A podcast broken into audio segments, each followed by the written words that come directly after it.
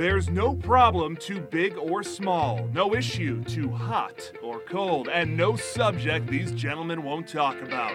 Let's head into the lab to see what they're working to figure out today.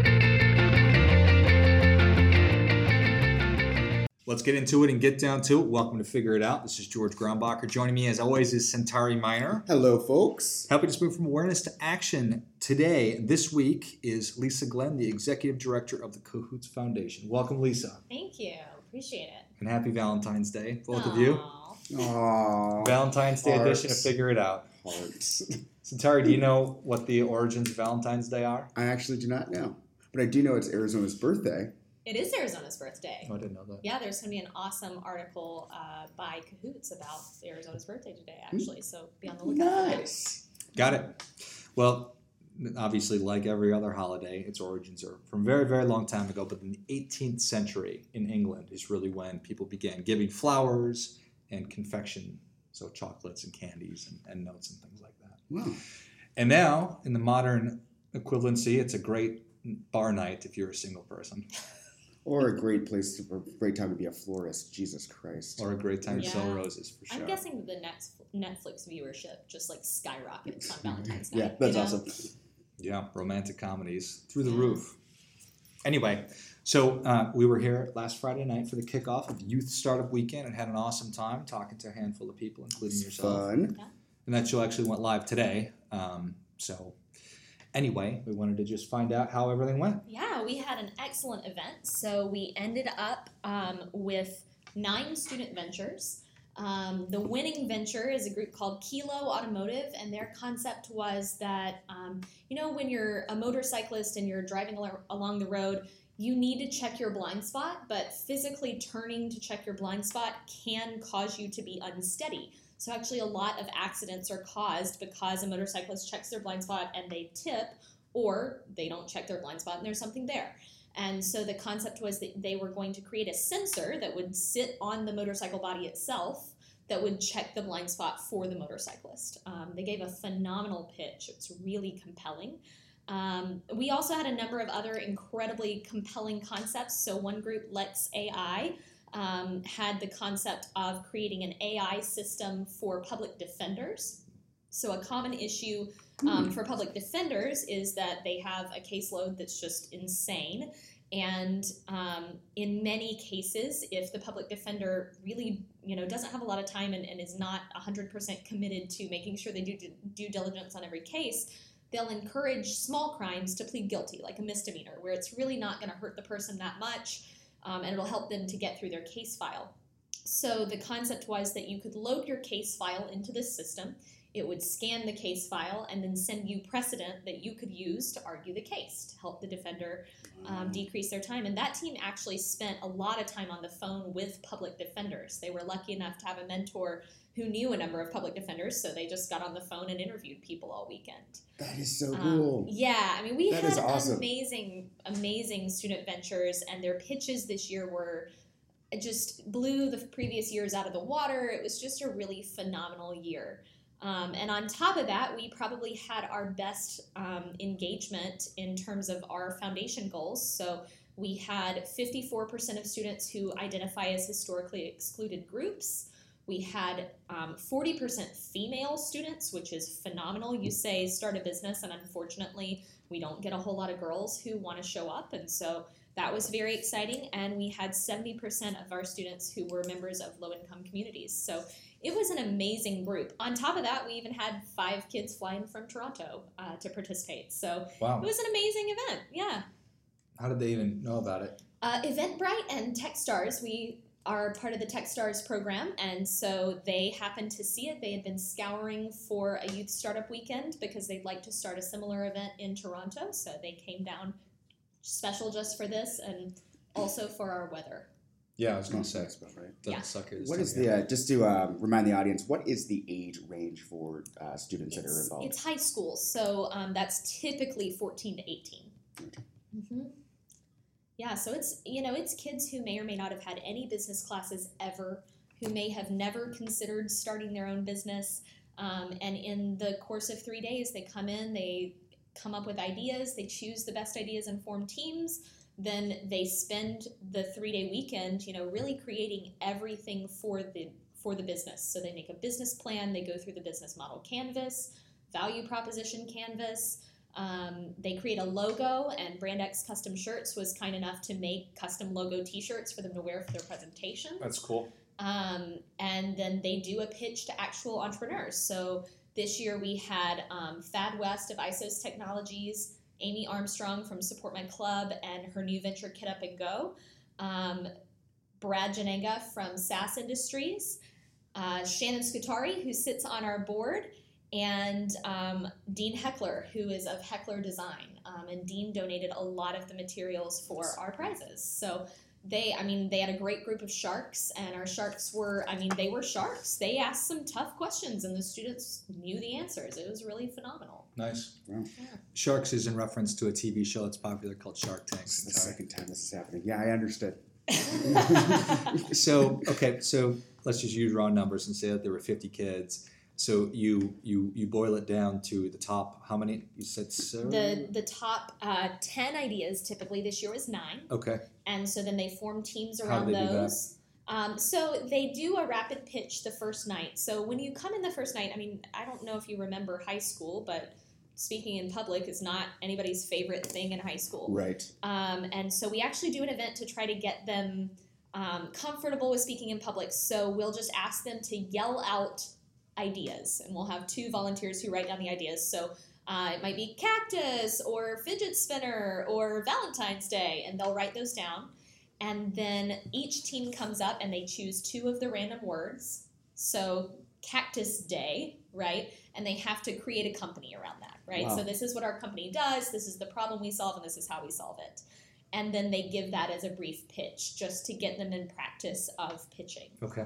Um, after they've done that, we give students a chance to think about do you have any ideas that you have had that you'd like to pitch as a business idea? They do their pitch. Um, this year, over half of them actually gave an idea pitch, which is a pretty big deal for high schoolers. And then each student gets five stickers. They get to vote um, on the ideas, so they can vote all five in one place or one in five places, and then the top voted ideas are the ones that get chosen for the weekend. Got it. And then Mhm.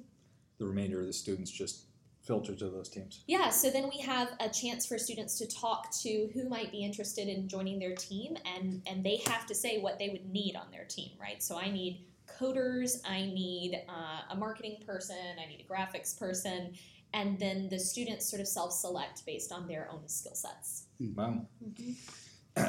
Very cool.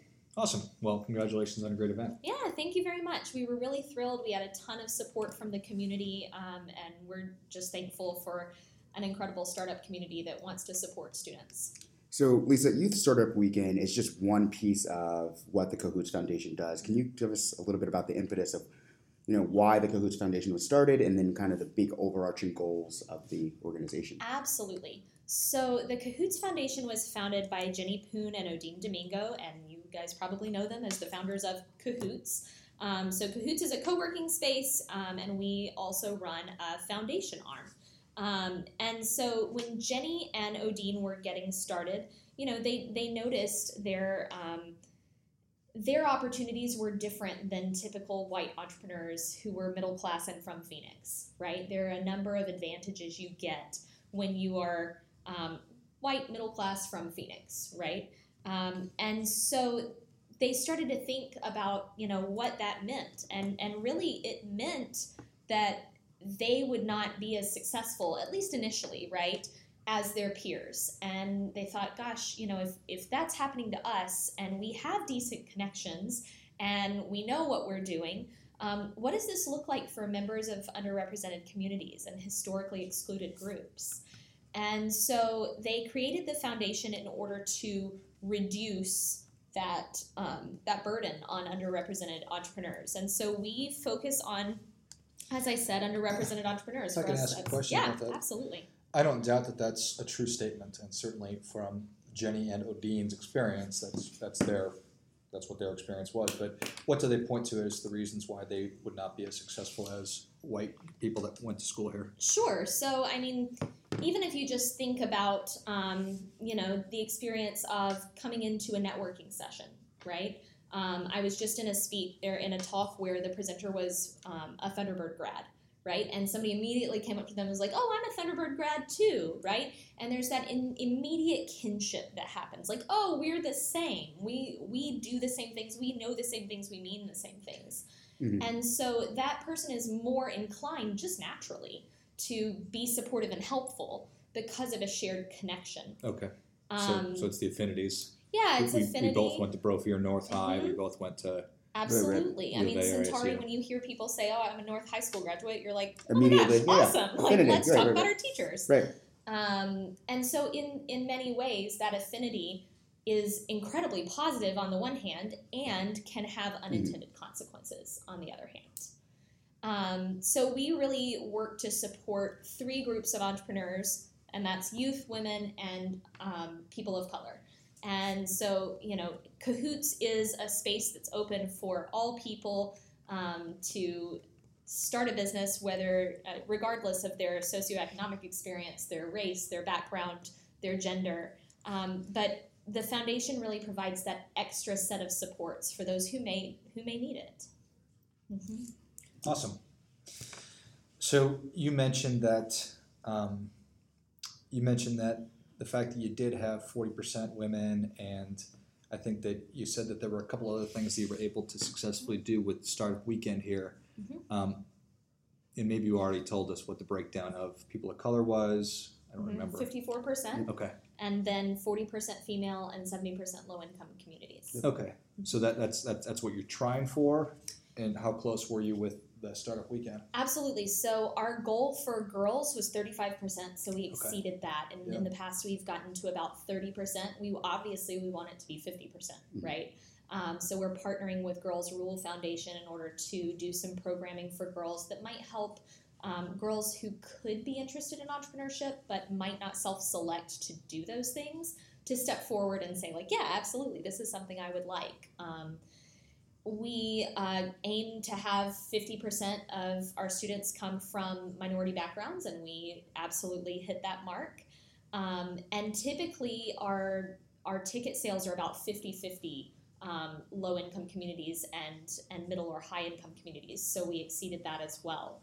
Um, we don't always, you know, set very firm goals around that, but we worked this year with Phoenix Union High School District, South Pointe High, um, Phoenix Collegiate Academy, System Schools, a bunch of groups to make sure that we offered scholarships so that their students who might not otherwise choose to attend based on cost could attend.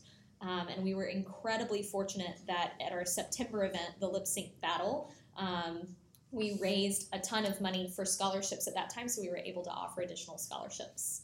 Um, George, you should know that at that event, Centauri um, was Olivia Newton-John's character in Grease. and it was amazing. I couldn't be happier that you that you brought that up.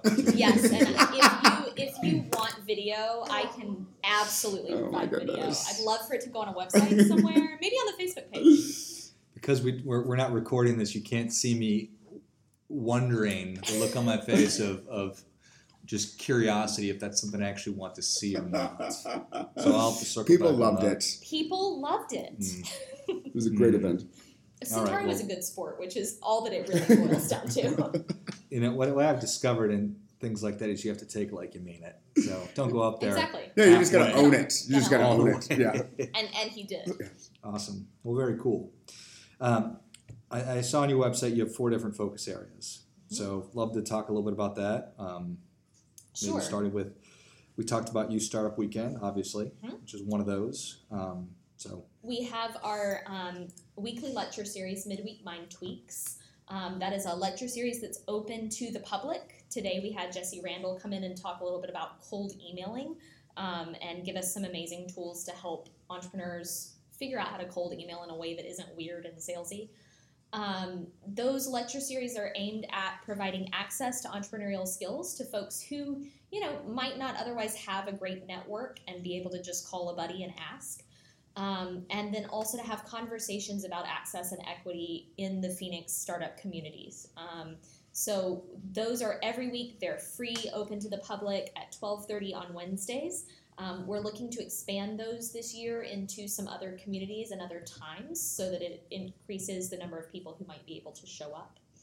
Um, we also have pro bono advisement days. Um, our community advisement day partners are Ballard Spahr, BBVA, and GoDaddy, and they will provide a 30 minute one on one coaching session with entrepreneurs for free.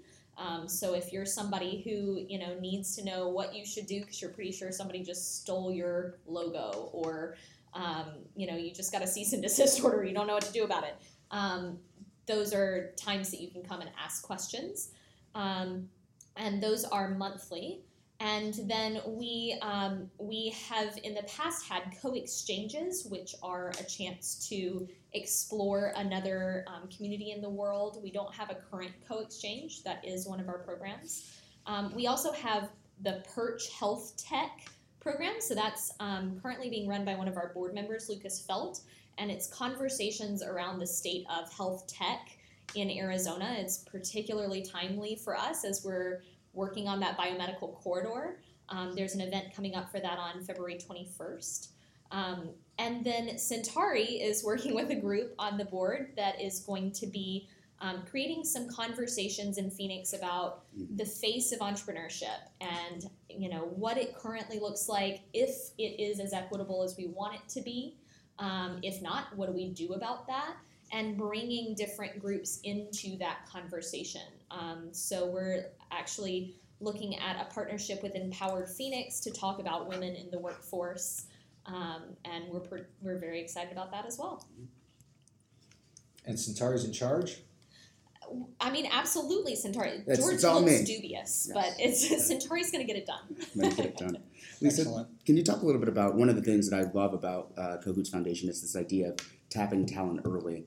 You talk a little bit about why that is, um, why youth is such a, a big pillar? Yeah, absolutely. I mean, when I look back on my experience, um, the things that I got involved in in high school were more or less the things my parents had been involved in. Um, so I was in choir, I was in theater, I was a nerdy kid in the honors classes, and that's more or less like if you asked to look at my parents, that would be what they would have chosen as well. Um, minus the Dungeons and Dragons that I'm sure my dad would have been excited about. Um, and so you know, those were the things that I explored. That's what I did through college and early adulthood. And when I look back and I, I think about it, I, I imagine if I had been exposed to things like a youth startup weekend, I, I have a very entrepreneurial mindset. I would be shocked if I hadn't ended up going toward entrepreneurship instead of the direction that I chose in life. Um, you know, instead of humanities, which is what both my parents did, and education, which is what both of them did, I might have gone more toward business. Um, and so, you know, we really believe that getting students involved early will bring them into the entrepreneurship fold, but also that an entrepreneurial mindset is useful to anyone. Um, there's not a career area in which an entrepreneurial mindset would not benefit you. You know, being creative, thinking critically, um, being resourceful and um, tenacious, all of those things are incredibly useful mindsets. And so, you know, we really believe that by getting students involved early, we'll provide them with those skills. You know, the other side of that um, is that when you create an education system where you're looking at uh, and you're being very intentional about pulling the right mindsets in and, and pulling the right students in, you by default create a workforce that's different than the one we currently Mhm. have. And you, you create a Mhm. citizenry that's different than the one we currently have. So we believe that by tapping talent early, by choosing um, to spend our time and our resources on student entrepreneurship, that we will in turn be you know making sure that the businesses in Phoenix have the right talent that they need long term and that our Phoenix community has the right community members and partners that it needs long term. Wonderful. So you said different than it currently is. What does that mean? uh, you know, George, I'm, I, I will make no value judgments on how we currently are uh, on a citizenship or education scale. I, I was a teacher, um, and I was a teacher in Phoenix, and I am a huge supporter of education in Phoenix. I think any teacher would tell you that they work to the bone, that they do their very best, and that at the end of the day, the resources they're provided with don't set them up for success. Um, them or their students, right? Um, there is a lot that goes into supporting students well. And so, you know, your average student may come out of the education system not fully engaged um, and, and maybe not engaged at all, right? And so we want to make opportunities for students so that they can spend their time in a way that's exciting, engaging, and also um, really giving them new tools to exercise. Fair enough. Yeah, it is. Uh, we've had the benefit of having a lot of folks on the on the show talking about education, education in Arizona specifically, and uh, it is it is very dynamic. It is, and you know, I always say as an education advocate in Arizona, you know, there there's only one way to go from here, and that's up. And in a lot of ways, that's a beautiful thing. We get to create what we want. We get to all work together and say, this is what is currently here. Do we like it or not? Okay, then what do we do about it? Um, and that's part of the exciting um, nature of this job is that we get to create something that introduces students to a new set of skills they never knew they had. Yeah. Have you seen um, anyone doing this this work, especially with uh, with youth anywhere nationally? Sure. So, I mean, there are a number of programs that engage students in entrepreneurship. SeedSpot has a um, classroom program, and they're working on an after school program. Um, and we work to support them and vice versa so that there are a number of opportunities. You know, when I was in the classroom, I would offer an after school option to some students, and, and they had to babysit a brother or sister, they couldn't participate. So, by having a classroom option, an after school option, and then our weekend option, um, it, it allows any student of any Makes it more variety. accessible. That's right. Um, there's also um, YEA, Y-E-A, which does um, youth entrepreneurship programs in schools. Um, so there are a number of organizations that are doing entrepreneurship, um, and we, you know, we work with a number of those to make sure that they're supported. Rising Tycoons is another great example. Nice. I was uh, I was trying to recall the the name of the person that we just recently had on the podcast. It was Julia Meyerson. Do you know Julia from Vista College Prep? And that's that is essentially elementary school, right? And they're doing incredible work in low income and very low income in South Phoenix and in uh, and in Maryvale. And I think they are the only A rated school in, in those areas, and, and it's a charter school and so it's always it, I'm always fascinated by hearing about how some schools are struggling and it's because they don't have resources, but then other schools mm-hmm. have the same non-resources, but they're they're being successful. So it's always a tricky thing to try to balance out why that is. And Absolutely, and you know, I think there there's just that sort of uh, je ne sais quoi, right? There there is something about certain groups of staff. There's Mhm. something about certain groups of teachers, certain groups of parents, right? Um, you know, I I would be remiss if I didn't mention that charter schools, you know, it's students who opt in, right? So they don't get the same clientele as public schools. I think you know, in many cases that's a benefit. In many cases that's a drawback for both groups. Um, it, education is not simple. There's no silver bullet. No doubt. It isn't, you know, a formula where you can say if you do this, then this will happen.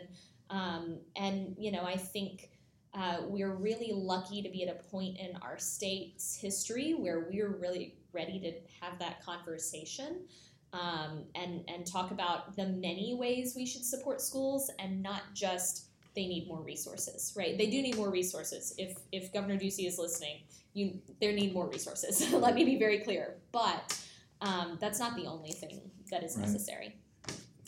Centauri and I just had a we are, are aspiring to do more more shows with just he and I talking about different issues. And the reason that we started this podcast was to have what I would call tough conversations about important issues. And we just recorded one on on white privilege and then um, on the Me Too movement. Mm. And I told my wife that Centauri and I sat down and talked about Me Too, and she said, "Well, maybe you should consider having a woman on the show to talk about that." I said, that's, that's preposterous. it's like, why would they What have a possible voice? Why would we ask a woman? Where would your struggling to see the value in that? You know, your wife sounds lovely, George. She's, she's, Very smart. she's smart in some areas, but that just my wife calls into question that whole thing. So anyway, it's and I I just I, I want to talk to both you guys about this. You talked about how looking at the face of entrepreneurship in Phoenix, and this is something you're going to be heading up. You're going to look at that and say, okay, is this equitable? Sure. So I I don't know what that. Tell tell me what that means. I'll let you. Yeah, I can I can sort of take a stab and then Centauri feel free to jump Yep. in. Um, you know, when we look at entrepreneurship in pretty much any of our co-working, incubator, um, small business spaces, the average participant in those spaces is a 35 to 40 year old white programmer. Um, that's just who is here, right? And that's who gets into startups. And there are a number of reasons for that, right? Um, you know, you see the Mark Zuckerbergs of the world, right? He he had the luxury of being at a particularly prestigious institution, being supported so he wasn't working two jobs during college, um, and having the right connections to call. Um, he also had had experience practicing programming as a young man, right? Not everyone has those sets of experience. Um, it does just naturally provide an advantage to that particular group. Does that mean that every um, 35 to 40 year old white programmer is going to be wildly successful in business? No. Does it mean that um, your average uh, 20 to 35 year old um, African American female is not going to be successful? No. However, um, you know, that is just who exists um, in the space, more or less.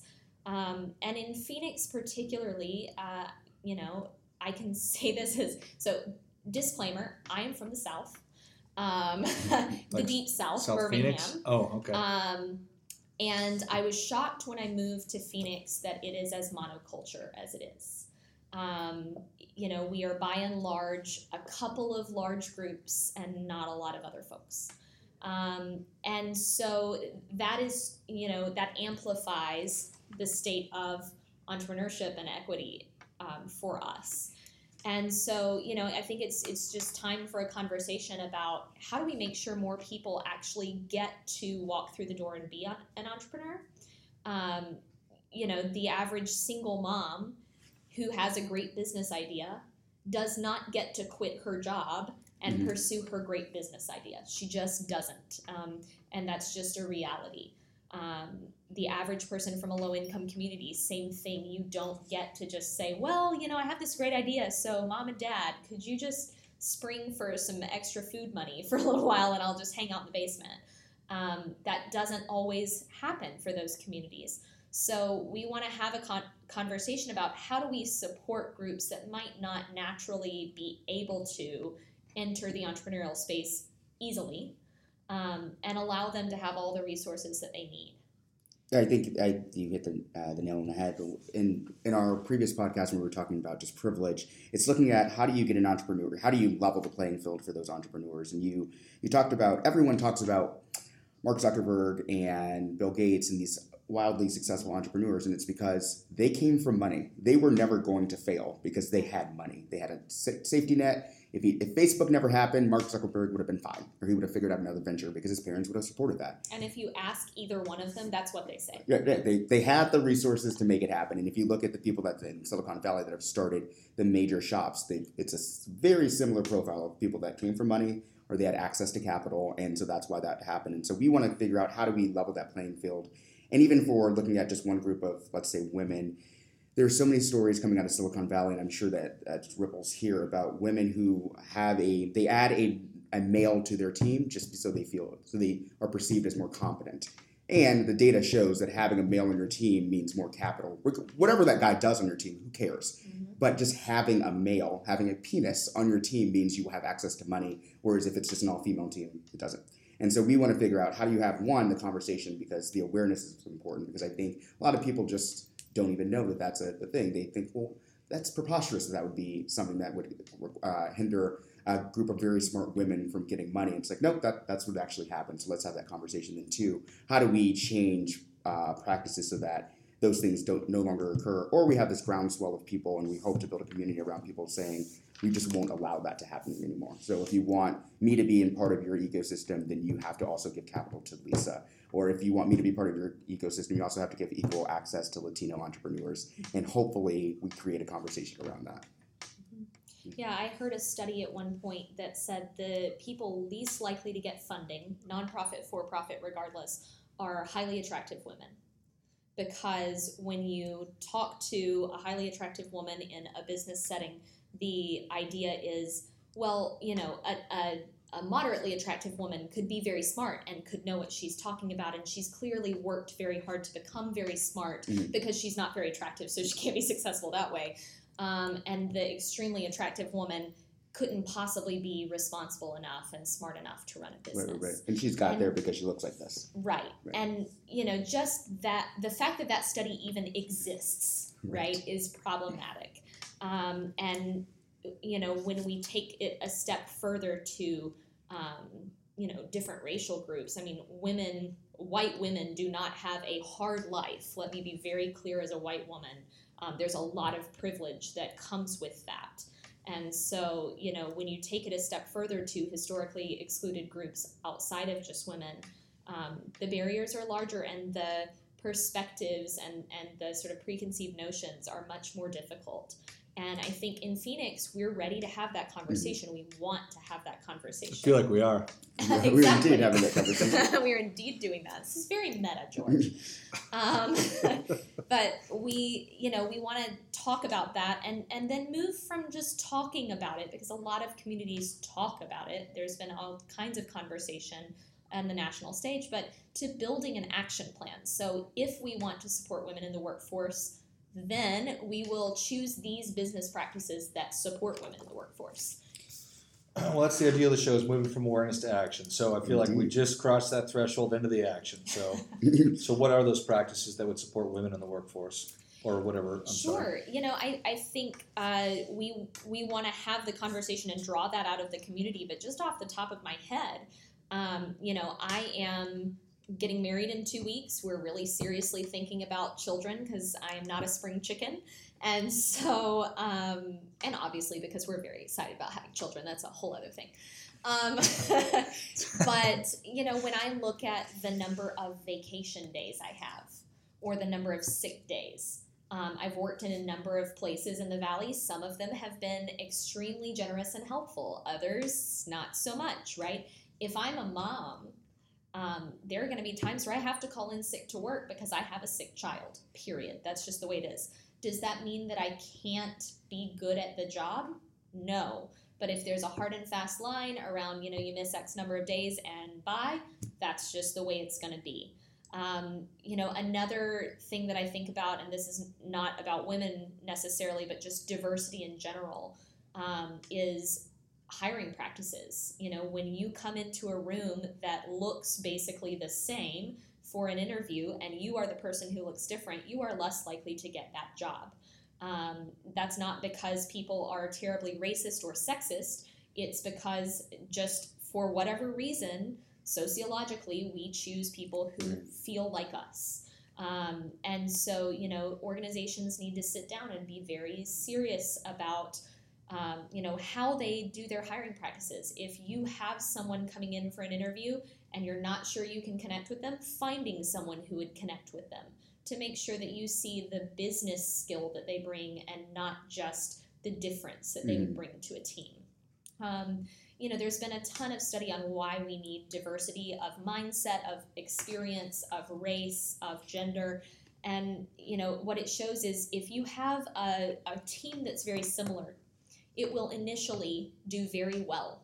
Um, it will get to a point of success pretty quickly, but it won't necessarily leap ahead in success. Whereas a diverse team is going to sputter a little bit as it gets started and then just skyrocket in terms of its um, in terms of its productivity. So it's not just that you know we should do these things because it's nice for women or it's nice for people of different backgrounds. We should do them because they're great business practices. Um, so you know we're really looking at having a conversation around these things and then putting together some best practices for business owners and for community members in Phoenix. Got it. And I definitely agree that if it's just the same group of the same kind of person, you're probably going to hit a ceiling. But having a, a group of, of people from different backgrounds, whatever those backgrounds might be, or ethnicities, whatever, sex, um, that's definitely a better better scenario. So Lisa, can you talk a little bit about? Um, it seems like the the city of Phoenix for sure is very invested in this idea. Why do you think that this community is uniquely positioned to do this work? You know, I've thought a lot about that, and you know, my my guess is a couple of things. One is that we're almost all transplants. Um, you know, this room is not necessarily indicative of that, but I'm a transplant. Most of my friends are transplants. and I think, transplant, too. Yeah, almost everybody says that. Um, so it's folks who have come in from a different experience and are willing to say like, oh, this is, huh, this is different. Like, well, you know, since we're all transplants and we're building the city together, we get to choose what we want. Um, but you know, I I chatted this morning um, with an attorney who is from a different area of the country and he's moved into Phoenix and he's very involved in the startup landscape. And you know, he was saying when you are considering as Amazon or as, that's a bad example, that's too soon. Um, as Apple, as Google, whatever large company, um, coming to Phoenix and making your home in Phoenix, when when you say to that organization, okay, you have Phoenix, you have Austin, you have Denver, you have San Francisco, you have Seattle, maybe some East Coast places, probably not. I mean, we're the coolest, but um, they have to consider not just what the tax breaks would be, what they might want to do if there's enough space, if there's good housing. They also have to consider is the school system awesome? Because I'm gonna have to send my kid there now, right? I'm gonna have to tell my vice president and my, you know, other employees that they need to send their children to these schools now. Um, and also, can I find the right talent? Um, and I think we saw after um, HB 1070 the backlash. Um, and, and I forget the number of the bill that was around um, being able to deny service based on sexuality, right? Um, we saw a huge backlash from the community and from the national community in saying, we're not going to do business here if this is how you're going to act, right? And so I think we're, we're finally seeing that having these conversations, being intentional about what we're building, um, and building a really uh, diverse community is not just a good thing to do because we love each other and want to create a nice community but it's actually it makes business sense it will improve our economy um, and so you know i think that's a piece of it the other piece is that we have just a really generous startup community um, I, i've just been amazed at the supportive nature of the SPHX group, of all of the entrepreneurial groups in the Valley. Um, we are a place where you can come in and immediately we will take you in and say, oh, great, what resources do you need? How can we support you? And so, you know, I think this is also an offshoot of that incredible um, goodwill that Phoenicians bring and that Phoenix startup community has um, for each other. cool. So maybe a bunch of thirty-five-year-old white guys, but at least they're they're they're, they're at least welcoming. We we've got some amazing folks in the community. We do. I kid, I kid. Okay, excellent. Um, what what should I be asking you about about your work that I'm not? Because I'm not bright enough. Oh gosh, what should you be asking about the work? Um, I mean, you're welcome to ask how uh, folks can support Cahoots Foundation. That's Yes, a good one. yes. Centauri and I just got out of a board meeting where we talked about fundraising goals for the year. Let's talk about Um, that. no, but not aside from fundraising. You know, we are constantly looking for folks to volunteer at youth startup weekends, for people to give presentations at Midweek Mind Tweak, and for partners that want to be very serious about the face of entrepreneurship in Phoenix. Um, you can learn more about us at um, CahootsFDN, like foundation.org.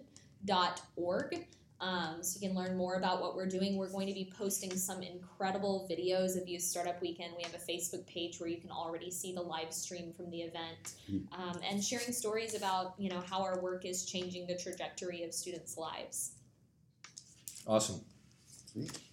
Well, I know that I I mentioned this on the podcast that was released today that I was just so impressed by the young man that we spoke to, and then obviously you, but also to um, people that that that were the mentors, and really appreciating how important it instilling the entrepreneurial mindset in a young person is, whether they actually go on to to launch their own company or not.